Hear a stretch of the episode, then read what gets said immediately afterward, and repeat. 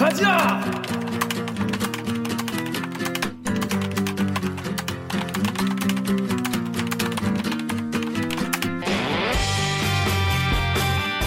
듣다 보면 빡이 치고 보다 보면 목이 막히는 사이다를 하는 본격 고구마 후치 방송. 그리고 주는 기자들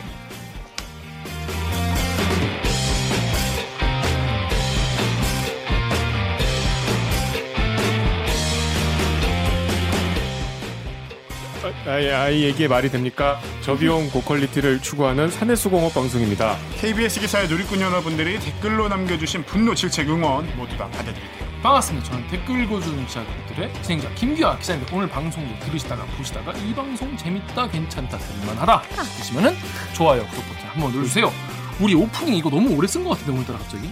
그치 아니 좀 다시 해주면 안 돼요? 아니 아니 이거 좀 살려주면 안 돼요? 아니 아니 아, 이거 보려고 본 사람 많아요. 아, 없어요. 누가 이걸 보고 싶어서 저 봐. 헬스장 트레이너 이거 때문에 보신다고. 아, 진짜로 진짜로. 진짜로? 어, 어. 다시 해줘요. 괜찮다, 재밌다, 들을만하다 싶으시면은 좋아요, 구독 버튼 부탁드리겠습니다. 4차 언론 혁명은 과학입니다 어 이거 이거 이거 빠졌네. 빠졌어요. 그래서 옥유정 기자를 홀대하는. 홀대. 자 기자님 자기 소개 부탁드리겠습니다. 안녕하세요. 저는 영등포 요정 강병수입니다. 순간적으로 별명이 헷갈렸는데 지금. 뭔 뭘로 헷갈렸어? 아, 여의도 요정으로 보냈어. 아. 뭐 영등포 요정 강병수입니다. 아니 아니. 네. 딴 생각하다. 강 기자는 계속 취재 그거 잘 하고 있는 거죠? 네. 매주 똑같.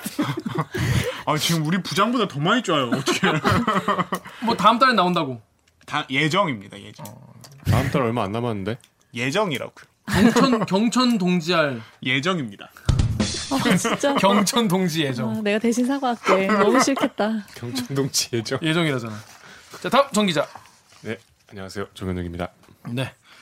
정연욱 기자 그 지난 주말 토요일 때 또 앵커 멘트 closing 멘트를 또 이렇게 되게 뭐랄까 네. 고민을 많이 했었어요. 그래가지고 여러분도 많이 아- 이제 다들 아시겠지만은 지난 주말 이제 우리가 어 박원순 어, 고 박원순 서울시장의 어 극단적인 선택 이후에 이걸 이걸로 뭐 어떻게 우리가 봐야 되나 굉장히 막 힘들고 혼란스럽고 참담했던 그런 어, 시간이 있었죠. 근데 그 와중에 이제 정윤욱 기자가 이제 9시 뉴스 주말 앵커잖아요. 근데 클로징을 뭐 이런 이런 내용으로 쓰려고 하는데 어떻게 생각하냐고 저한테 물어보더라고요. 가지고 이제 무슨 내용인지 보니까 이제 어 박원순 시장의 어떤 선택에 대한 closing이었어요. 가지고 어, 저는 사실 아, 이거를 어떻게 하는지 모르겠. 나도 참 판단이 안 서더라고. 근데 결국 어, 이렇게 어, closing 멘트를 했습니다. 고 박원순 시장에 대한 평가와 입장이 엇갈리는 와중에 고인의 죽음 자체를 희롱하고 조롱하는 유튜버들이 있습니다. 공인에 대한 비판과 비난은 민주시민의 권리지만 공동체를 살아가는 상식에 기반해야 한다는 것 또한 상식일 겁니다라고. 참 이거를 쓰면서 사실 저는 사실 안 할 줄 알았어요. 음. 그 미리 좀 상의를 했다면서요 음, 그래서 난 안 할 줄 알았어. 음, 근데 어떻게 하게 이런 이런, 이런 내용 써야겠다라고 생각한 지금 뭐 이유가 그 다 우리 공유했었잖아요. 그 유튜브 방송 음, 음, 이런 게 있었더라. 그 전날 금요일에 올라왔던 유튜브 영상이었는데 분노를 금치 못했죠 그렇죠.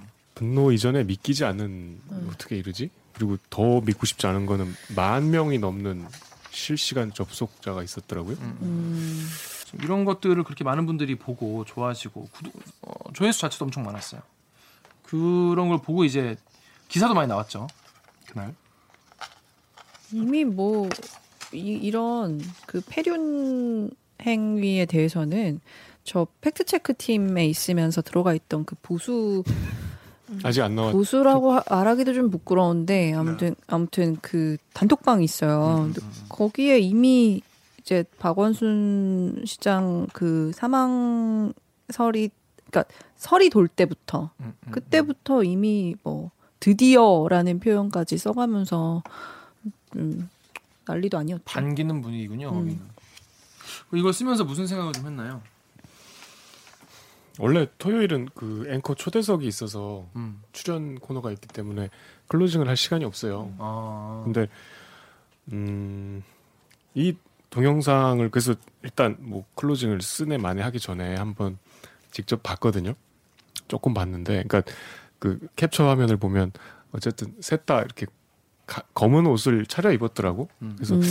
뭐 우리가 얘기하다 보면 심각한 얘기 하다 보면 웃을 수도 있고 헛웃음이 날 수도 있죠. 네. 응, 응. 이거는 이, 내가 생각한 게 아니겠지 아닐 수도 있겠다 하고 봤는데 지금 뭐 김 기자 말씀하신 어우 못 보겠더라고. 이 윤학계라 그러죠? 유튜브가 나온 게 그러니까 그들은 그럴 수 있다 치, 치, 지만 이게 막 댓글과 또만 명이 넘는 접속자들을 보면 이게 대한민국 사회가 이게 촛불 이후에 응축된 그 증오와 그 양 그. 여러 가지 그 진영 간의 대립, 이 감정이 뭐 지난 총선도 있었지만 너무 극단적으로 일그러진 것 같아. 그 저희가 싫어하고 혐오하는 정치인이 있을 수 있는데 그렇다고 그 사람이 만약에 생명을 던졌을 때 그걸 조롱하나요? 음, 그, 그 정도까지는 안 하죠. 우리가 아무리 싫어해도? 그죠. 그거 하면 안 되죠. 근데 그걸 방송을 하고 낄낄거리고 그걸로 돈을 벌잖아요. 그걸 보고 음. 댓글을 달고. 음. 그 백, 실시간 접속을 했다는 건 그걸 같이 참여를 했다는 거죠. 아, 그참 믿기지 않. 지금도 이- 아 어떻게 그러죠? 음, 뭐 그래서 그 얘기 안 할 수가 없을 것 같아서.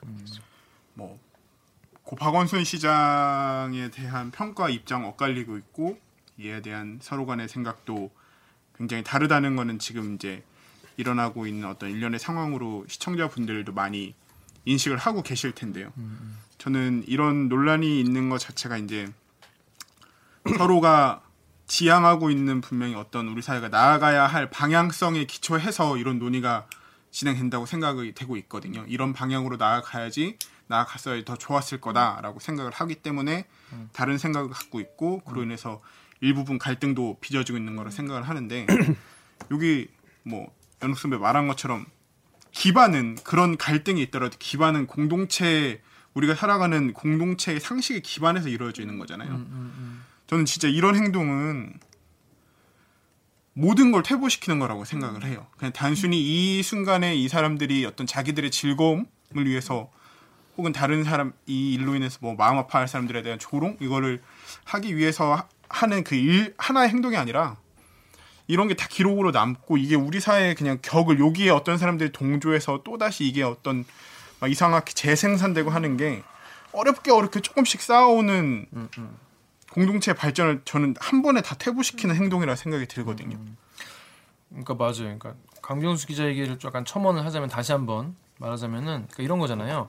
뭐 어, 박원순 시장의 이 죽음에 대해서 어, 이렇게 생각하는 사람도 있고 저렇게 생각하는 사람도 있고 또 고소인, 피해 호소인, 피해자 이분의 입장에 대해서도 이- 이렇다고 말하는 사람도 있고 저런 사람도 많은, 사- 많은 사람이 있는데 기본적으로 생각이 다른 사람들은 보면은 이게 더 맞는 것 같아. 이러, 이걸 이렇게 해석하는 게 더 나은 세상을 위해서 맞는 길이야. 난 이게 옳다고 생각해. 라는 생각의 차, 다름. 경중, 내가 생각하는 경중의 차이. 이런 데서 오는 경우가 많은데, 이런 수준은, 이거는, 이게, 이게 저는 세상에 마귀나 악마가 있다면 이런 모습이지. 이게, 이게 어떻게 더 나은 스- 세상을 만들기 위한 모습일까. 저는 정말 끔찍했어요. 그래서 우리가 적어도, 그래서 어, 네, 네이버에 이런 댓글 있는데 네이버에 631M님이 고인 조롱도 안 되고 피해자 조롱도 당연히 하면 안 되지 상식선만 지키면 되는데 꼭 선 넘는 애들이 있다고 하는데 이게 딱 이분들에 대한 이야기인 것 같아요. 그러니까 그, 그 금도가 사람마다 다르고 사안에 따라 다르겠지만 사안에 따라 다를 수 없는 금도는 어쨌든 생명이잖아요. 죽음을 조롱하면 안 되잖아. 내가 김 기자 말대로 더 나은 세상에 대한 견해가 다를 수 있는데 네가 죽었으면 좋겠어 이러는 거는 이거는 뭐 어느 상황에서도 이해할 수 없는 악마의 태도죠. 근데 그 수많은 사람이 거기에 동참했다? 좀 우리 사회가 좀 이상해지는 것 같아. 아, 근데 뭐 하, 근데 그런 생각 하다가도 우리 사회뿐이 아니라 다른 사회도 뭐 어느 사회나 저 그런 분들은 계시고 한데 웃긴 게 여기 기사에도 있지만 어, 고 박원순 조롱 가세현 유튜브 채널 삭제 가능할까라는 기사인데 고 박원순 서울시장의 죽음을 조롱하는 유튜브 방송을 내보냈다는 비판을 받고 있는 유튜브 슈퍼챗 수입 전, 전 세계 1위 채널 가로세로 연구소 대해서 구글이 가이드라인 위반에 따른 채널 삭제 결정을 내릴지 주목된다라는 게 있는데 여기가 가로 세로 연구소가 슈퍼챗이라고 이제 아프리카 별풍선 같이 이렇게 막 구독하는 보는 사람들이 돈을 쏜 게 있습니다. 네. 수입 전 세계 1위예요. 그러니까 그건 좀 우리나라가 이 분야에서는 짱짱이라는 거죠. 그래서 이거는 좀 그래서 이거에 대해서 좀 문제가 좀 심각하다 싶어서 어, 주말 9시 뉴스 클로징에서 다, 다룬 게 아닌가 그런 생각이 드네요. 또 아무- 반대급부로 피해자에 대해서도 어떤 형태로든 가해지는 2차 가해는 사실 강병수 기자님 말씀하신 것처럼 이 논의에서 전혀 사회가 나가는데 도움이 되지 않고 맞아요. 이 사안에서 있어서는 안될 음, 일이라고 생각을 해서 그러니까 이 댓글이 맞는 거죠.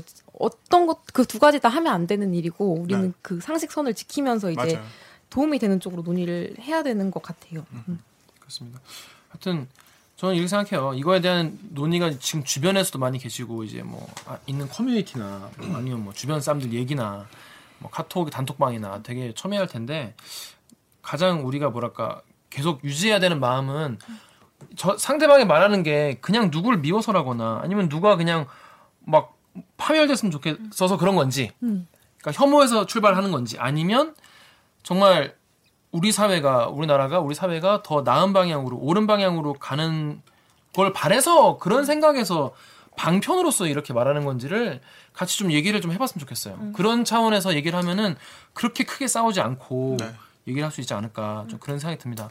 근데 이, 근데 이 과정에서 이제 싸움을 또 붙이는 게 언론들이라서 참 그런 끔찍한 모습도 많이 봤는데 저희도 이거 앞으로 좀 더 지켜보면서 이 사회에 대해서 좀 더 나은 방향으로 정리될 수 있도록 아무리 조중동도 박원순 잘 죽었대 이렇게 쓸 리가 있겠어요? 그 자기 이, 이 정도 안 하니까 다 당연하죠. 이거는 네. 언론이 아닌데 그쵸. 요새 언론 이상의 영향력을 갖고 있잖아요. 그렇죠. 언론 이상 이 현상이 너무 좀 무섭고 참담한. 무섭고 참담한데 현실로 받아들여야 되는 것 같아요 이제는.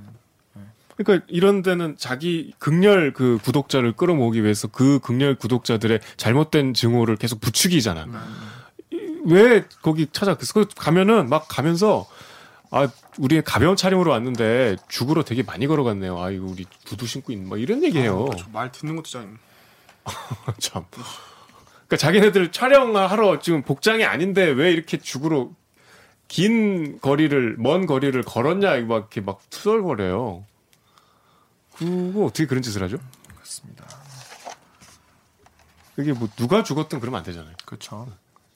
사람이 정말 최소한 해야 될 게 있고 하면 안 되는 게 있는데 그런 것들을 시원시원하게 넣으면서 유튜브가 나온 괴물의 진짜 모습을 여러분 목도하고 계시고요. 그래서 그 말씀드린 대로 우리 사회가 좀 더 나은 방향으로 갈수 있도록 저희도 계속 어, 지켜보고 어, 고민해 보겠습니다. 자, 그럼 저희는 로고 듣고 어, 일부 코너 무튼 뉴스 브리핑으로 돌아오겠습니다. 나는 기레기가 싫어요. 지금 여러분은 본격 KBS 소통 방송 댓글 읽어주는 기자들을 듣고 계십니다. 오늘 방송도 기대된다 좋아요 버튼을 대들기와 쭉 함께하고 싶다면 구독 버튼을 잊지 말고 한 번만 꼭 눌러주세요. 정말 저는 이번에 느낀 게 뭐냐면 우리나라는 정말 이래저래 아니 다른 나라도 이런 거 모르겠어요. 원래 정의연이라는 게 있어. 정의연 그 이슈가 있, 었잖아요 음. 그거 좀 아무도 관심 없잖아. 윤미향 의원 이름도 윤미향 의원. 주- 그렇게 막 윤미향이 죽어야 될 것 같이 말하는 사람들 다 어디 갔냐 지금 없죠. 음. 지금 삼성 그 재판 수사심의위원회 아무도 뭐 얘기도 안 하죠. 정경심 교수 정영식 교수 그 무죄 무죄인데 아무도 뭐 기사 아, 안 무죄는- 쓰죠. 무죄는 아니에요, 무죄. 어, 아니, 그러니까 관련 관련 사모펀드 재판이 그리고 뭐야 그 유- 윤석열도 지금 아무도 얘기 안 하죠. 지금 뭐야 또 검 그 검언 유착 채널 A 한- 한동훈 검사. 그것도 이 한 번 기사 안 나오죠. 이게 와 어떻게 이렇게 매주 몇 개씩 터지나? 이거를 그러니까 계속 뉴스만 들어보는 일반 시민도 이게 막 다 소화가 안 되고 판단이 안 설 정도로 정말 미친 나라다. 좋은 의미가 나쁜 의미가 같은 미친 나라다 진짜. 어떻게 이렇게 다이내믹할 수가 있나 이런 생각이 들어요. 거기에 고이 묻혀있던 뉴스 저희가 두 가지 가져왔습니다. 묻힌 묻힌 뉴스 브리핑 핑. 빠밤 빠밤. 진짜 어쩜 그래 우리나라 진짜 너무 신기하지 않냐? 이런 나라에서 기자를 한다는 거는 정말 복일까 버릴까? 코로나는 디폴트 값이야. 어, 그치. 기본 코로나 깔고 네. 기본 코로나 깔고 계속 뉴스가 터지는데 일단 첫 번째 뉴스 정연욱 기자 준비했죠? 어떤 뉴스입니까? 제목이 재밌죠? 루머의 루머의 루머. 우리 드라마 제목이죠? 네. 김웅 공갈미수 사건 판결 요지 보니 7월 8일에 문예슬 기자가 쓴 디지털 기사입니다. 그렇습니다. 문예슬 기자가 쓰려면 사실은 김웅 선배 공갈미수 사건이었어야 되는데 왜 왜? 나간 사람 뭐 잘린 사람. 그렇죠. KBS 기자 기자였으니까. 뭐, 저 선배라고 부를 가치가 없는 사람이죠. 네, 어떤 사건이었는지 다 아시겠지만 일단 모르시는 분도 계시니까 정리 좀 해주시죠. 2017년 4월 16일이니까 세월호 참사로부터 3년 뒤에 네. 그날 어, 손석희 JTBC 사장이 과천의 어떤 교회 앞에서 뭐 후진을 하다가 정차 중인 견인차를 이제 들이받았는데 그냥 가셨나 봐요. 네. 그래서 이제 견인차 조각을 쫓아가서 음. 어, 다음 날 뭐 합의금 150만 원을 주고 끝난 건데 네. 이제 루머의 루머의 루머라고 하는 거는 이 견인차주가 카센터한테 가서 얘기했어. 카센터 사장이 듣고 어떤 기자한테 얘기했어. 음. 그 기자가 자기가 아는 다른 기자한테 얘기했어. 음. 그 기자가 또 자기가 아는 김웅 기자한테 얘기했어. 몇 단계요? 다섯 명이 나오니까 네번 카더라를 거친 거죠. 네번 거친 카더라. 통신을 그거를 입수한 김웅 기자가 이 팩트를 팩트가 아닌 팩트를 팩트라 생각한 걸로. 그러니까 이제 이 네. 명을 거치면서. 동승한 젊은 여성이 있었다. 맨 처음에 얘기한 견인차 고분이 약간 그런 의혹을 제기해서 음, 음. MSG를 쳐서 이제 카센터에 음, 음, 전달을 했대요. 음, 음, 음. 그래서 이제 김웅 기자가 김웅 기자는 저희 KBS에 잠깐 몸을 담았는데 뭐 잠깐이라고 할 수는 없죠. 제가 30 공채 35기인데 31기예요. 그러니까 음. 2005년 입사한 음. 기자인데 정말 공영방송인으로서 부끄럽고 입에 담기도 싫고 음. 선배라고 부를 수 없는 음. 정말 흉악한 짓을 하고 쫓겨났습니다. 음, 아니 이제 그렇게 해서 나가갖고 프리랜서 기자로 활동을 했는데 음. 아, 그치 어떻게 나가는지는 시청자들이 이제 모르시니까. 어, 아주 불미스러운 사건으로 해고가 됐습니다. 네. 나가서 이제 뭐 할 수, 기자가 뭐 사실 할 줄 아는 게 재주가 없잖아요. 그렇죠. 없죠 우리는. 근데 우리나라는 미국과 달리 프리랜서 기자가 별로 없잖아요. 그렇죠, 그렇죠. 프리랜서 기자라고 하면서 뭐 사실상 흥신소에 가까운 일을 했던 것 같아요. 음, 이제 그당 그 당시에 이제 뭐 손석희 사장하고도 어떤 취재건으로 뭐 서로 연락 정도는 했던 모양이에요. 음, 그 당시에 뭐였지? 아 인터넷 불륜 조장 사이트 애슐리, 애슐리 메디슨 네, 아. 국내 가입자들 맞아. 요런 거를 이제 제보해서 뭐 기사를 팔고 돈을 받는 게 프리랜서 기자잖아요. 그렇죠, 그렇죠. 그 스파이더맨이 그런 기자잖아. 음. 사진 찍고 자기 스파이더맨 자기 사진 찍어갖고 막 팔고 이랬잖아. 음, 그런 과정에서 손석희 사장하고 개인적으로 연락을 했었대요. 음. 근데 이제 이 꿀 정보를 입수해서 그 손석희가 손석 어떤 여성과 차에 타고 있- 있었다. 그래서 이제 그 기사와 이거 써 말어 이런 식으로 협박을 했나 해서 그렇죠. 두 가지를 요구한 거죠. JTBC 채용. 음, 나를 JTBC 채용해 계속 그걸 요구하다 안 되니까 나중에 이제 어, 2억 4천의 합의금 2억 4천. 그런 협박을 해서 어, 그 공갈 미수가 인정이 돼서 시정을 선고받았습니다. 그때 뭐 손석희 사장이 뭐 이렇게 뭐 이렇게 술자리에서 이렇게 툭툭 했는데 이거 나 폭행한 거라고. 그러니까 술자리에서 자꾸 채용을 요구했는데 막 질질 끌고 안 들어주니까 그 중간에 막 계속 카톡도 보내고 음. 뭐 별의별 막 협박을 다 했는데 하여튼 이제 JTBC 앞에서 술자리에서 만나갖고 뭐 이렇게 하다가 진짜 김 기자 말대로 이렇게 툭툭 쳤는데 기다리세요 하고 경찰서로 자기 발로 가서 그 폭행으로 신고를 한 거야. 그, 그래서 이제 거기에 대한 합의금을 요구한 게 2억 4천만 원이었어. 실제로 전치 3주 진단서를 받아왔는데 야. 또 나중에 알고 봤더니 그 의사도 아, 나는 그 얼굴 상태를 한 거지 상처도 보- 발견을 못했다 이렇게 얘기를 했대요. 하여튼 뭐 듣기만 해도 영화에도 등장하지 않을 것 같은 같은 캐릭터죠. 그 재판부가 그러니까 이제 결국에는 그 당시에 가장 사람들 이제 그 이런 거잖아요. 그때 언론 보도가 뭐라 나왔냐면 묘령의 그 동승자 여인이 누구냐. 그래서 무슨 같이 뭐 뉴스 진행하는 아나운서다. 뭐 아니 뭐 누구다 막. 뭐 엄청 뭐 추측성 막 이런 보도나 뭐 댓글이나 이런 게 엄청 많았어요 그때 그 당시에 어 재판부가 이걸 보고 풍문 수준의 제보다 이렇게 얘기를 했다고 해요. 그렇죠. 그러니까 아까 말씀드린 대로 네 번을 거쳤잖아요. 그러니까 이거는 제보라고 할 수도 없다. 그렇죠. 근데 이제 아까 방- 마- 말한 것처럼 사실 사람들이 물론 뭐 사실 이런 거에 관심이 가겠죠. 뭐 이해는 합니다. 이해는 하는데 이런 가십 같은 거에 관심이 가는 건 이해는 하는데 네이버에 AKIN 땡땡님이 문제의 동승자가 아예 존재하지도 않았다고 허참이라는 거였어요. 그렇습니다. 근데 참 소문에 소, 루머에 루머에 루머가 맞죠. 근데 네이버에 이런 댓글도 있어요. 이거 강병수께 좀 읽어주세요. 네이버의 IAM2 땡땡땡땡님께서 기사를 날조해서 쓰네. 풍문 수준의 소문이면 손석희가 김웅이며 조주빈한테 왜 끌려다닌 건데? 정의는 언젠가 밝혀지고 이 기사를 쓴 기자도 부끄러워하길. 국정농단 때부터 큰 활약을 했기 때문에 손석희 사장 개인한테도 크고 작은 협박이 되게 막 일상적으로 있었대요. 네. 집집 그 가족에 대한 신변 위협도 느끼고. 그렇지만 우리가 김웅이 어떤 사람인지는 이게 잠깐 보면 알거든요. 저는 같이 근무를 했으니까 그냥 잠깐 스치면 알아요. 아, 이거 어떤 느낌인지. 어. 김웅한테 좀 약간 어떤 결과적으로 안, 안 됐지만 노란한 셈이었잖아요. 어떤 측면에서는 좀 그 부분에서 조금 좀 단호하게 처음부터 왜냐하면 김웅이 이거 기사 씁니다 하면은 그 쓰지 말아달라. 지금 뭐 JTBC 이런 사정에서 내가 되게 어려울 수 있다 이런 식으로 좀 약간 약한 모습을 보이거든요. 왜 초반부터 끊어내지 못했을까? 조금 많이 뭐 충분히 이해는 합니다만. 그죠 아쉬웠어요. 손석희란 인물의 비교에 비교 생각해 보면. 그러니까 이사 이분은 네이버의 IM2님은 김홍만이 맞을 맞다고 믿고 싶은 거예요. 음, 끝까지. 루머에 루머에 루머라니까. 그러니까 정의가 밝혀져서 문예슬이가 부끄러워하고 어 손석희 전 사장이 김홍이나 조지배한테 끌려다닌 건 다 이유가 있다. 어 잘못한 걸 거다 이렇게 생각하시는 분이겠죠. 근데 음. 근데 이게 공인이고 많이 알려진 사람이고 또 회사의 간판이 음. 되면 음. 그 똥이 튀기는 거조차도 맞아. 되게 조심스러워야 되잖아. 그러니까 맞아요. 아무리 그냥 허위 사실이라고 하더라도 기사가 나는 순간 이거는 일파만파인 아니, 건데. 그, 렇게 걱정을 한 것 같아. 그렇죠. 네, 김웅한테 그러니까 보낸 응, 응. 카톡을 보면 그렇죠. 그런 걸 계속 얼마나- 이 상황에서 JTBC에 큰 타격을 줄 수 있다 이런 얘기를 계속 하거든. 그러니까 더더 많은 걸 음. 요구하는 거지. 음. 근데 이제 그 입장에서 생각해보면 얼마나 또 다른 언론사에서 신이 나가지고 음. 물어뜯겠습니까? 그것도 걱정이 많이 됐겠죠.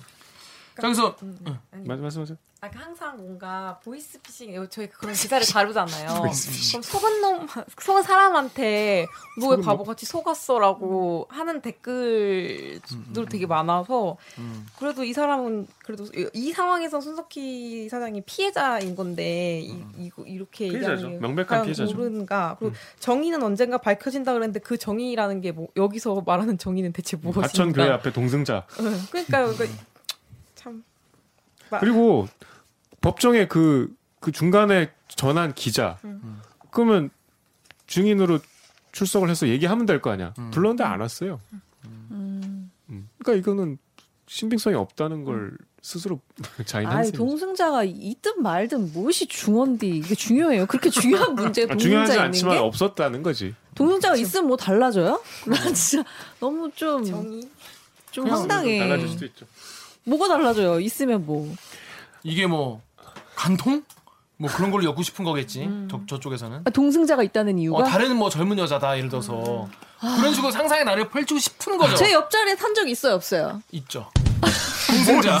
또 야밤에 야밤에 탄적 있잖아. 있죠. 네. 술 처먹고 아 그래가지고 그럴 수 있죠.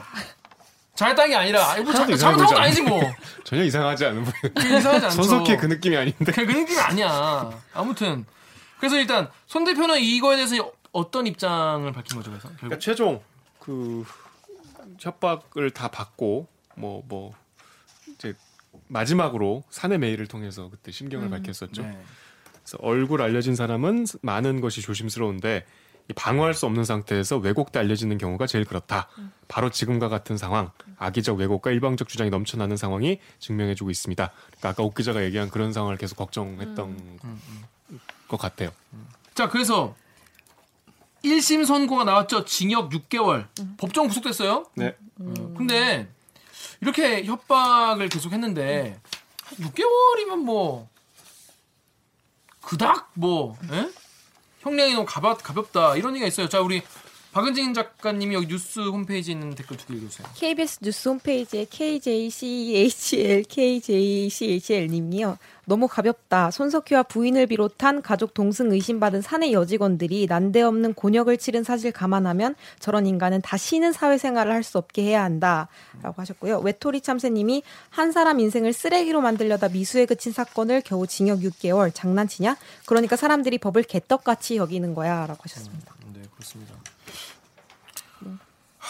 결과적으로 이미지가 완전히 실추됐죠. 그땐 그랬죠, JTBC 브랜드 가치도 상당히 그렇죠. 사실은. 네. 손해배상 청구를 해야 돼. 이걸 민사. 아니 그 참 제일 저는 화가 나는 건 김웅 같은 진짜 이건 뭐 그냥 방송에 내도 되는 이 음, 음. 정말 진짜 그냥 가까운 음, 음. 인간이 맞아요. 너무 심한 이렇게 욕. 무슨 종, 그 당시 종. 뭐 종편 뉴스에도 출연했어요. 막 어, 머리 참- 이렇게. 그죠. 그래서 막 굉장히 그 특종 아, 기자처럼 그렇죠, 음, 맞아. 맞아. 맞아. 이막 손석희 같은 진짜 국내 언론의 톱스타가 이렇게 질질 끌려다니고 아, 너무 화가 나 그게 이런 거물 대접을 받는 게 막 무슨 서부지법 출석하는데 사진 찍고 뭐 이런 사진을 왜 찍어 음. 하여튼 저는 그 상황이 제일 화- 그 방금 말한 대로 언론에서 뭐- 언론에서 그냥 김웅 기자가 한 얘기를 따로 검증 안 하고 그냥 불러가지고 앉혀서 그냥 막 음. 틀어댄 거예요. 그리고 받아서 기사도 계속 쓰고 묘령의 여인 누구냐. 여기 네이버 댓글 우리 오기정 기자 읽어주세요. 네이버에서요 디바 땡땡님이 공갈미수 김웅의 법정 구속 만천하에 드러난 언론의 선정성 저급했던 건 김웅 기자만이 아니었다 종편 등 적지 않은 매체들은 물론 보수 유튜버들의 김웅의 충실 보수, 보수 유튜버들이 김웅의 충실한 스피커 역할을 자임했다 선정적이고 검증되지 않은 의혹 보도와 진실 공방이 이어졌다 김 기자의 1심 판결 이후 김 기자 김웅을 얘기하는 건가요? 그렇죠. 김웅의 1심 판결 이후 이런 과거 보도를 반성하는 언론이 나올 가능성은 전무하다. 네, 다음 것도. LINY님이 어, 김웅의 주장을 검증 없이 앵무새처럼 보도한 기레기들은 이번에도 그냥 지나가겠죠. 지나가겠죠? 우리는 했나 근데? 우리도 했죠 보도는. 우리 뭐라고 했지? 한번 찾아봅시다. 어. 그냥 이렇게 주장했습니다라는 뭐 인용 보도 있잖아. 인용 보도 이렇게 말했습니다. 주장했습니다. 이런 거 사실 책임을 조금 피해가는 거잖아요. 이쪽이 이렇게 따옴표, 이른바 따옴표 저널리즘이라고 하는 건데, 근데 참 김웅 같은 예를 들어서 무슨 뭐 공무원 무슨 국장이 뭐 발표할 때 이렇게 말했다는 거는 그거면은 뭔가 인용 보도를 할 수 있을 것 같은데 이 인용 보도를 할 때도 좀 이 상대가 어떤 사람인지 좀 보고 해야 되지 않나 그런 생각이 드네요. 근데 사실 근데 이렇게 주장을 해서 막 난리가 나. 응? 그러면 보도 안 할 수 있나 근데 그거를 김홍이 이렇게 주장했다는 말도 보도하면 안 되나? 이- 그게 이제 음. 일이 진행되는 순간에 항상 좀 언론이 부딪히는 문제인 건데 그러니까 이게 당연히 진짜일 수도 기자들 있잖아. 그런 기자들도 나름으로는 어떤 김웅의 말의 신빙성을 취재해 보려고 음. 했죠. 근데 이게 구- 거짓말이어서 음. 이게 실체가 없어서 확인이 안 된 거가 지금에서는 그렇지만 그치. 그 당시 상황에서는 가지고 있는 정보값으로 이게 그렇지, 그렇지. 계속 이 사람 말에 안 끌려다니기가 쉽지 않은 상황이 맞아, 돼- 맞아. 종종 연출돼요. 음, 이게 참 음, 음. 항상 보면서 근데 화제성은 너무 높고 그렇지. 아 근데 이거는 가십이잖아요 그러니까 그게 항상 좀 어려운 거죠. 근데 그때 제 기억에 이러, 이래, 이랬었어요. 오늘 뭐 손석희 그러니까 그때 그때 어, 어땠냐면 손석희 당시 앵커가 이제 방송 시작할 때 이제 자기에 관련된 소문은 뭐 사실 아닙니다 이렇게 하고 넘어갔잖아요. 기억나죠? 그때 뭐 이런 거 터진대요. 뭐 뭐 손석희 뭐 이런 거 터진대요라고 했을 맞아요. 때 누가 이걸 제기했냐라고 하길래 그 선배 기자가 저한테 물어봤어요. 그 당시 팀장이. 어, 김웅 기자라는 사람이 있던데요? 그랬더니 했더니 아 그래? 야 그럼 신경 안 써도 돼. 라고 했었어. 음, 나 기억이다. 음, 그때 팀장이 다른 그러니까 언론사들이 그럴 수가 없는 거잖아. 이게 어떤 사람인지 평판이 어떤지. 그러니까 여기 말씀대로 검증 없이 앵무새처럼 처음에는 보도할 수밖에 없지 않나 이런 생각이 들어요. 처음에는. 아, 그게 그래도 인용, 인용했다고 면피가 되진 않죠 그쵸. 내가 따옴표 썼으니까 이거는 내 말이 아니요 이거는 아, 얘기 안 되죠 그럼 어떻게 하는 게 맞는 거지? 나중에 밝혀지면 사과를 하는 게 맞는 건가? 그런 거 아니면 아니면 딱 그런 얘기 나왔을 때 그거를 아, 보도를 안 하고 그때부터 심층 취재를 해가지고 검증되면 그때 보도해야 되나? 그럼 시간이 며칠이 더 더 지나는데? 보통 이럴 때 이제 그냥 비겁하게 하려면 이런 논란이 있었다. 음, 김웅 그러니까 주장 사실 그게 이제 주장. 거의 따옴표 저널리즘 이렇게 하는데 이거는. 그 깜도 안 되는 건 같아요. 음, 음. 워낙 뉴스가 가십이라서 yellow라서 그 그랬죠 사실. 음, 우리는 초반에는 안 했고 음. 경찰에서 그 저기 소환 조사하고. 어, 소환 조사 할 때 그때 했네요. 음, 경찰 소환 조사면 그때부터는 또 음. 공식적인 일정이니까. 조국 전 장관이 최근에 페이스북에 음, 자기 그 상상인 정정보도 왜 안 해주냐? 그 그러니까 상상인 저축은행과 네 맞죠. 조국 펀드 그러니까 뭐 조범동 씨한테 돈을 빌려줬다는 이유로 불법 대출에 관여하고 이렇게 기사를 썼던 모든 언론사가 정정 보도를 내달라고 했잖아요. 똑같은 비중으로 너무나 타당한 요구죠 사실. 그때 사실 많은 언론은 그냥 그렇게 했을 거야 인용 검찰 조사 결과 이렇게 해서 다른 언론이나 흘러나오는 이야기들 그게 그런 피해자가 존재하는데 나는 그냥 흘러 들어간 이야기를 다운표 쳐서 했다고 면피가 되는 건 아니잖아요. 그렇게 보면 안 되지. 이제는 언론 소비자들이 그걸 용납하지 않는 시대인데. 그리고 이거를 팩트 체크하는데 시간이 걸리니까 지나가 버린다고 말씀을 하셨지만 결국에 그런 얘기 진짜 많이 하잖아요. 그 그때 그때 너무 빨리 빨리 전달할 생각하지 말고 정확하게 맞아요. 전달을 좀 해달라고 계속해서 요구가 나오고 있으니까 참 기자들이 그 조바심을 못 견디. 음, 그런 것 같아요. 근데 음. 저는 개인적으로는 그러니까 이런 고민을 아 이거를 해야 하는 거야라는 고민을 하는 것만으로도 어떻게 보면 조금 이런 프로그램을 계속하면서 음. 좀 생각이 많이 변하는 과정이라고 생각해요. 예전 같았으면 음. 이거는 화제성이 있으니까 다 우리가 알고 있는 뉴스의 요건 중에 화제성이 있으니까 이거. 왜 이걸 안 해? 막 이렇게 했을 텐데 지금 생각해 보면은 사람들이 과연 이런 뉴스를 원할까에 대한 고민을 이제 스스로 조금씩 하는 거죠. 그리고 그럼 아니라면 적어도 아니었다면 우리는 그럼 어떻게 차후에라도 이 우리 보도에 대해서 책임을 져야 어떤 방식으로 져봐야 될까라는 고민을 하는 것만으로도 조금씩은 변하고 있지 않을까라고. 네, 사실 이거는 생각해봅니다. 시민들이 언론들 멱살 잡고 끌고 가는 거예요, 사실은. 언론들은 이거 변화, 스스로 변할 의지가 없죠. 이게 왜냐하면 클릭수나 어떤 광고에 더 도움이 많이 되는데, 이런 편하기도. 하고. 그러니까 이런 거에 대해서 시민분들이 이거를 멱살 잡고 진짜 어? 그런 언론에 대해서 비판하고 이런 거에 대해서 문제의식을 계속 말을 해, 해주면 그제서야 언론이 마지못해 따라가는 꼴로라도 지금 어? 언론 개혁이나 이런 게 그리고 그렇게. 계속 비판을 해주셔야지 정말 좋은 보도를 하려고 하는 양질의 언론만이 살아남을 수 있을 것 같아요. 음. 왜냐하면 계속 고민하고 우리 처음에는 이게 안 하던 방식이니까 음. 아씨 우리 이거 기사 안 내면 물 먹은 거 아니야? 뭐 이런 두려움이 있을 것 같은데 음, 기존의 관행대로라면 근데 어 이런 보도 안 하더라도 우리가 결국엔 살아남을 수 있어라는 음. 그렇지. 내부 확신이 계속 생기면은 근데 그게 되게 무서운 게 일이 벌어지고 있을 때는 그런 생각을 못 한다는 거예요. 맞아. 모두가 다 조바심이 나고 맞아. 빵 저희도. 초반에는 제, 제 기억이 맞나 모르겠는데 초반에 안, 하, 안 했을 때 그 기자들 사이에서도 막 그런 얘기 많이 나오지 않았어요? 이런 거 왜 보도 안 하냐? 어. 그리고 좀 찾아보니까 이게 그 동승자 얘기 이런 거는 뭐 중요한 얘기는 아니니까 거, 거기보다는 뭐 취업을 알선했다든지 뭐 공갈 협박이라든지 뭐 이런 주장에 대해서 초점을 맞췄던 것 같더라고요. 음. 그런 게 좀 있는 것 같아요. 그리고 언론이 처한 그 현실 자체가 우리가 수사기관이 아니니까 사실 이게 끝날 때까지, 그러니까 결과를 뚜껑을 열어볼 때까지 이런 보도가 맞는지 틀린지를 우리가 성찰할 수가 없어요. 음, 음. 불가능한 것 같아. 음. 그러니까 이런 게 학습 효과가 생기다 보면 뭔가 좀 시스템이 마련이 되겠지만 음. 어려운 문제인 것 같아요. 네. 뭐 산불 보도도 그렇고 이제 계속해서 뭔가 지적이 나오는 부분에 대해서 바뀌고 있는 부분이 있으니까 근데 사실 댓글 이렇게 달아주시는 분들은 그나마 언론을 믿고 뭔가 이렇게 말하면 바뀌겠지라는 기대하는 바가 음, 있으니까. 그런 어, 거잖아요. 어, 그러니까 어. 언론이 늘 빚을 지고 있는 거죠. 그렇게 말, 말씀을 계속해서 그쵸. 해주시는 음. 분들한테. 제가 이렇게 얘기하면은 꼭 이런 댓글이 있어요. 야, 니네가 알아서 어, 더 잘할 생각을 해야지. 왜 그거를 시민들 몫으로 떠넘기냐. 음, 떠넘기는 게 아니고요. 음. 여러분들이 지적이 되게 소중하다. 그런 지적이 계속 있, 있어, 야 언론이 이제 반성을 하고 반성을 뭐 하는 언론만 하겠지만 이제 그런 이렇게 가는 길에 같이 있지 않겠나 이런 말씀을 드리는 거예요. 자 그렇습니다. 그렇게 해결해서 이제 김웅 그 김웅 씨는 이제 감옥에 계시는 거고 항소한다 그랬죠? 재판정에서 뭐 기자로서 명예롭게 사는 게 삶의 목표였다는 일을 하고 비장하게. 뭐 항소 이유서라도 쓰지. 아, 진짜. 개인적인 구원이 있어요, 선배? 아, 난 대면을 했기 때문에 아, 그, 아, 난본 적이 그 없어. 순간을 잊을 수가 없어. 어, 나는, 나는 본 적이 그리고 없어. 그 나간 과정을 보면 진짜 그렇습니다. 이제 뭐 항소를 하겠다는데 뭐 어떻게 좀 정말 지켜보기도 싫네요. 쭉. 자, 다음 미친 뉴스는 우리 강병수께 준비했죠. 어떤 겁니까? 저는 206억 세금 위성 정당 팀장급의 석달 3천만 원 지급. 자, 이거 풀어서 한번 얘기해 주세요. 네.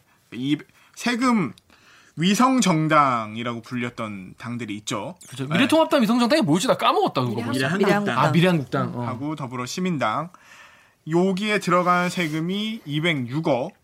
이 세금이 왜 들어간 거예요? 그럼 두 개에 206억씩 6억이 그러면 뭐 한 100억 100억씩 들어갔다는 얘기예요?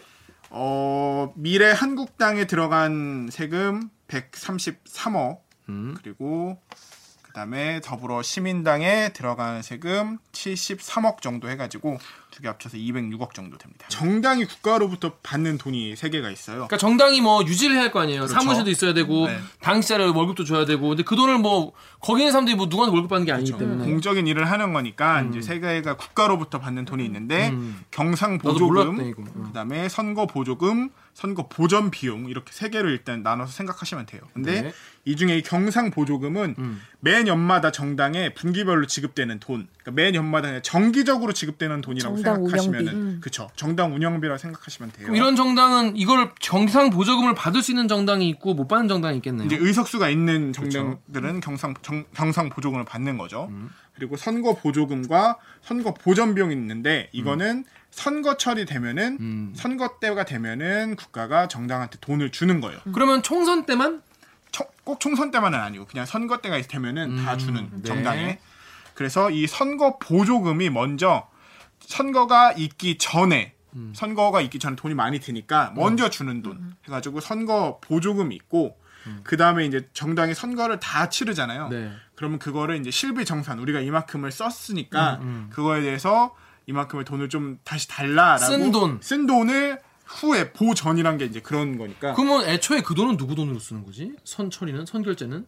그 갖고 있는 돈들이 이제 자기네들이 이렇게 쌓아놓은 어, 돈이 있을 테니까 어, 어. 그걸로 해가지고 그러니까 쉽게 말해서 선거 보전 비용은 선거라는 것 자체가 국민들을 위한 공적 서비스 중에 하나잖아요. 서비스 그렇죠. 아니라 우리가 그러니까 위- 위해서라도 하는 거잖아요. 우리나라는 헌법으로 선거 공영제라는 걸 차- 채택을 하고 있는데 음, 이게 이제 소위 말해서 돈 있는 사람만이 선거에 출마하고 하는 거를 방지하기 위해서 음. 아. 공적인 돈으로 음. 누구나가 다 평등하게 이제 선거에 참여하고 음. 할, 뽑힐 수 있도록 선출될 수 있도록 공공의 돈으로 운영을 하는 거예요. 헌법에. 보장된 권리거든요. 그런데 다만 그 그거 다 선거에 나온다고 이걸 다 주면 그렇죠. 너무나도 막뭐 개나 소나 다 나올 테니까 그렇죠. 그렇지 않게 하기 위해서 15%인가? 네, 그래서 선거 보전 비용을 받는 조건이 있는데 음, 이제 세 가지를 이것도 나눠볼 수 있어요. 이제 지역구 당선자 또는 유효 투표 수 유효 투표의 15% 이상 득표를 한 사람은 선거에 쓴 비용 전체를 다 보전. 음. 그대로 돌려주는 네. 거죠. 네, 두 번째로 득표율이 10%에서 15%인 경우에는 반액만, 반만. 50%만. 그 다음에 이거는 이제 선거 개인 후보자한테 다시 돌려주는 거고 음, 정당에 이제 비례대표 당선인을 낸 정당에도 또 따로 돈을 주는 게 있거든요. 음. 그래서 요번에 이제 요 문제가 된 문제라고 이제 우리가 지적하고 있는 거는 음. 이 비례대표 당선인을 낸 정당들의 돈이 얼마씩 들어가가지고 음, 이거의 내역들 어떻게 써졌는지 이러한 내역들을 이제 정보 공개 청구를 해가지고 한번 추적해 본 거죠. 음. 자, 근데 이름이 둘 다 비슷하네요. 선거, 그러니까 선거 보조금은 정당한테 니네 선거 잘 치러라고 주, 주- 주는 돈이라며. 네. 근데 선거 보전 비용은 그냥 내가 선거를 이렇게 치렀는데 니네 선거 잘 치, 치렀으니까 네가 선거 때 쓴 돈을 돌려주마라는 거라며. 그렇죠. 그럼 두 번 주는 거네? 그러니까 그게 항상 지금 문제가 되고 있는 거거든요. 이중 보전이 계속 되고 있는 거예요, 실제로. 그러면 그렇게 줄 필요가 없는 거네요, 그러면. 그렇게 줄 필요가 없다고 헌재도 사실상 판단을 했고 아, 그래요? 네, 뒤에도 나올 건데 헌재도 판단을 했고 정, 그 정치인 스스로도 20대 국회에서도 그래가지고 중앙선거위원회에서도 이거에 대해서 고쳐야 한다. 음. 앞에 선거 보 선거 보조금을 제한 금액만을 선거 보전 비용으로 줘야 된다. 그렇지, 그게 맞지. 그쵸. 이런 내용을. 어.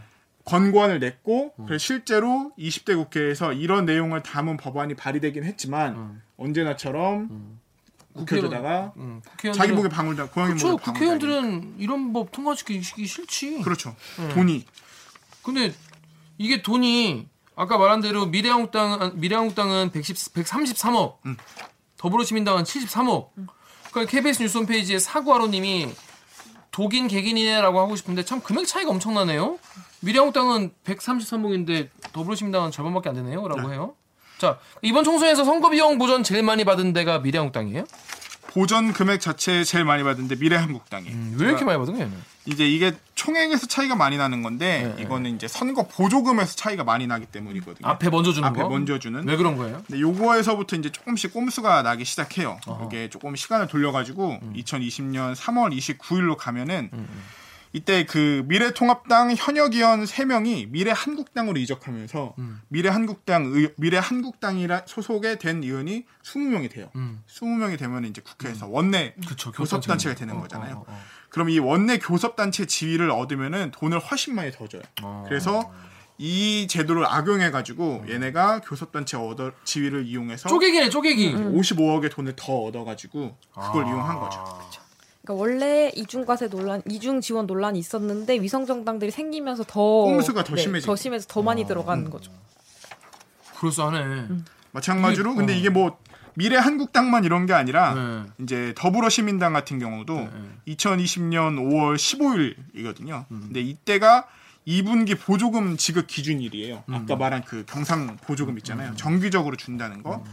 근데 이 더불어시민당이 자기네 당명으로 요거까지는 받고 18일 날 이제 더불어민주당 어, 더불어민주당하고 이제 합당을 하게 된 거죠. 그러니까 돈은 따로 챙길 수 있는 최대한 땡기고 음, 음. 그 후에 어, 땡긴다는 말이 땡기고 그 후에 합당을 하게 된 거예요. 네, 시민당 측에서는 이제 회계 신고서 제출이 늦어서 15일 이후에 우리가 합당 신고서를 하게 된 거다. 이렇게 말했지만 이제 외부의 눈으로 봤을 때는 야 이거 마지막까지 한 푼이라도 더 챙기려 그런 거 아니냐. 그래서 얼마 더 받았어요? 그렇게 해가지고 더 받은 게 9억 8천만 원. 9억 8천만 원. 뭐 이런 세금이 계속 들어가는 거죠. 근데 더 화가 나는 건 음. 이제 돈이 막 들어오다 보니까 주인 없는 분들이 계속 생겨서 이 돈들을 소위 말해서 이제 쉽게 쓰는 경향이 나타내는 거예요. 실제로 요 미래한국당 아까 그 미래통합당의 위성정당의 미래한국당 같은 경우가 공관위 공천관리위원회가 있었잖아요. 막 한성교 네, 네, 네. 맞아, 전 맞아. 의원 막 난리 치고 막 그치, 맞아, 뭐 맞아. 그때 개항식 황교안 뭐그걔막 밀려난다 막 이러고 어, 싸우고 어, 자기들끼리 어, 막 어, 난리도 어. 아니었었잖아요. 민경욱 됐다가 안 됐다가 막 그런 거 있어. 어, 맞아 맞아 맞아. 네. 추억이네. 진짜 네. 추억이에요. 아련합니다. 예. 근데 그 당시에 10번 남짓 1차 위원회에서 10번 남짓 회의를 했는데 1차 공관위원장인 공병호 위원장 같은 1차 경우는 공천관리위원회 그쵸, 위원장인 공병호 네, 위원장. 같은 경우는 천만 원. 그, 그 난리 천 값으로 천만 원. 한 달도 채 되지 않는 기간 동안을 받은 돈이 어. 네, 천만 원 받았고 뭐 또 후에 있었던 2차 공관위 같은 경우는 회의를 딱 세 번 했거든요. 음. 근데 이 회의 딱 세 번 해서 받은 돈이 공관위 그 당시 2차 공관위원장인 배규환 공관위원장 같은 경우는 500만 원. 다른 다른 여섯 명 의원 같은 경우는 300만 원. 그러니까 돈이 그냥 한번 회의 참여할 때마다 네, 와똥 하나씩 공병호 위원장 개꿀이네. 똥돈으로. 한 달에 천만 원 받는 거네. 그래서 이거 보면은 막 이제 어떻게 된 건지 기자들이 질의를 하잖아요. 응. 한성규 의원한테 응. 전 의원한테도 질의하고 했을 거 아니에요. 응. 그럼 한성규 전 의원이 딴 변명이라고 하는 말이야. 아 이거 내가 결제 안 했는데 X 늘었다고. 어떻게 된 건지 나는 모르겠다. 이런 식으로 그냥 돈이 그냥 날라가는 거예요. 이게 다 세금이거든요. 그러니까 돈이 뭐 내가 이렇게 주라고 하지도 않았는데 왜 이렇게 많이 줬는지 나는 모르겠다. 이런 식으로 게 문제인 거 아니에요? 그렇죠. 위성 정당의 현 주소죠. 조은현 의원 같은 경우도 음. 보면은 조은현 의원 전 의원 같은 경우가 1, 2차의 공관위원 다 여기만 대가로 돈 받은 돈만 1,400만 원이거든요. 그냥 그 공천관리위원회에 참여했다는 이유만으로 아무것도 하지 않고 거의 거의 뭐 돈 파티를 했구만. 돈 파티네 진짜. 마지막에. 이 여기부터 빡치네. 그래가지고 이거 보면은 KBS와의 통화에서 왜 이렇게 돈 많이 주냐 음, 음, 어? 이거 너무 막 야 의원들 거, 개꿀인데. 펑펑 쓰는 거 아니냐 하니까 변명이라고 한 말이 아 그래도 이 사람들한테 이 정도는 돼야 하지 않느냐고 해서 이 정도 돈이 집행된 것 같다 이런 말하고 조은현 전 의원이 그때 내 맘대로 한 거 아니다. 한성규 대표가 더 잘할 거다라고 또 바톤 넘기고. 아 그냥 바둑이나 두시지. 그랬더니 한성규 의원은 나도 잘 모르겠다. 나도 잘 모르겠다. 거기서 주는 걸 어떡하냐 뭐 어, 이런 누가 X 논리구나. 돌렸는지 와 모르겠다. 이런. 정말 거의 뭐 여러분의 선거 철에 아주 뭐돈 파티를 했네요. 야 이거 여러분 이거 아, 아셨습니까? 전 이거 기사를 솔직히 전 이거 기사를 아, 보다 말았어요. 그냥 좀 복잡해서. 응. 어 이게 이런 일이 있어. 마찬가지로 이게 이제 회계 처리가 주인 없는 돈 음, 또 음, 급조된 정당 그리고 단기간에 많은 선거 자금을 써야 되고 하니까 음. 회계 처리가 잘 안 되는 문제점도 나타나거든요. 음, 음, 이게 그 이제 더불어민주당 쪽의 위성 정당인 더불어시민당 쪽에서 나타나는 문제였었는데 음, 여기 보면은 뭐 우희종 당시 더불어시민당 공동 대표 같은 경우가 나는 이제 당에서 뭐 받은 돈이 하나도 없다 음. 이렇게 했었는데 회계 내역을 우리가 좀 살펴봤더니 700만 원이 자문료로 지급됐다고 돼 있는 거예요. 음. 그래서 그 어떻게 된 거냐라고 했더니 이제 더불어 시민당 당시 관계자가 밝히기로는 아마 처음에 당을 그 이제 만드는 과정에서 뭐 우이종 당시 대표나 아니면 최백은 그 당시 전 대표가 자기 사비 쓴걸 우리가 보전해 준 것 같다라고 어. 입장을 밝히긴 했는데 음. 이게 명확히 돈이 어떻게 쓰이는지도 당 내부에서도 자기들이 정리가 안 되는 거예요. 그 자문료라고 일단 올렸다가 음. 이렇게 언론이 어 이거 뭐야 이거 이상하잖아 논리에 말 안 맞잖아 니네가 말한 거 맞지 않잖아 하면은 그당 그때서 이제 슬그머니 항목을 바꾸고 뭐 이런 식으로 돈이 막 쓰는 경우가 너무 많았던 거죠. 음, 그러네요. 아까 회계 저희 그냥 동아리 같은 거 해도 돈 어떻게 썼냐 했는데 아마 거기에 쓰인 것 같아라고 하면은 문제가 됐는데 세금이 이렇게 동아리. 쓰였는데 회계하는 사람이 아마 이렇게 써였던 것 같다라고 하면은 이거는 되게 그것도 공적인 정당이 그렇죠. 그러니까 한 자리라도 더 얻으려고 그때 생각해 보면 모든 걸 다 급조해 가지고 그래서 가장 많은 댓글 이런 거였어요. 네이버 댓글 우리 정렬 기자 읽어주세요. 8페이지. 네이버의 CWMA 땡땡땡님이 아 국고에 돈이 없었던 게 아니라 도둑놈들이 너무 많았던 거구나. 이거 이제 허경영 대표의 그 유명한 말이죠. DAF 땡땡땡님이 지들 이익되는 법은 빛의 속도로 통과지 법안이 있었는지도 모를 만큼 그리고 절대 안 없앰. 그렇습니다. 이거 트위터의 에스텔님은 선거비 보전이랑 선거 보조금 이중 지원 방지에 대해서 13년에 선관위에서 의견 냈고 헌재도 의견 내고 심지어 지난 정개특위에도 얘기가 나왔는데 제대로 얘기 안 됐다고 하면 얘기하겠냐? 쟤네 돈 버는 일인데?라고. 이게 2017년에 당시 정병국 당시 바른미래당 의원 그리고 박병석 더불어민주당 의원 지금 국회의장이시죠. 둘이 공직선거법 개정안 발의를 했는데 알고 계신 것처럼 정개특위 안건 올라갔지만 2018년 12월 6일 딱 한 차례 논의되고 완전히 사라진 거죠. 참 이런 국회의원들에게 불리한 법은 참 만들기가 어려운 것 같아요. 신기할 정도. 근데 21대에 가서 이거 이런 이- 이중 이중 지급이나 이중 지원이나 이런 어이없이 이렇게 무슨 공간 뭐야 공천관리위원회 하는데 뭐한 달에 천만 원을 줘. 무슨 그 무슨 근거가 뭐야 이거? 아무튼 이런 것들. 그만한 값어치가 있는 일을 하셨는지도 사실은 지금에 와서는. 그러니까요. 잘 모르겠네요.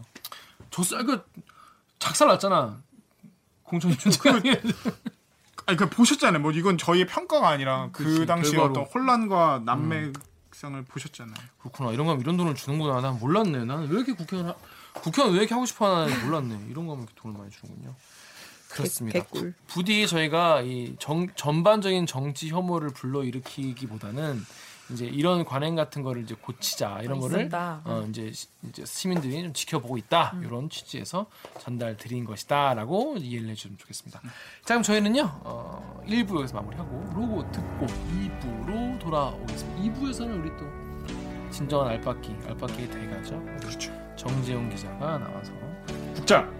어, 국장님, 국장님을 모시고 네, 어, 최숙현 선수 어, 사건을 한번 다뤄보도록 하겠습니다.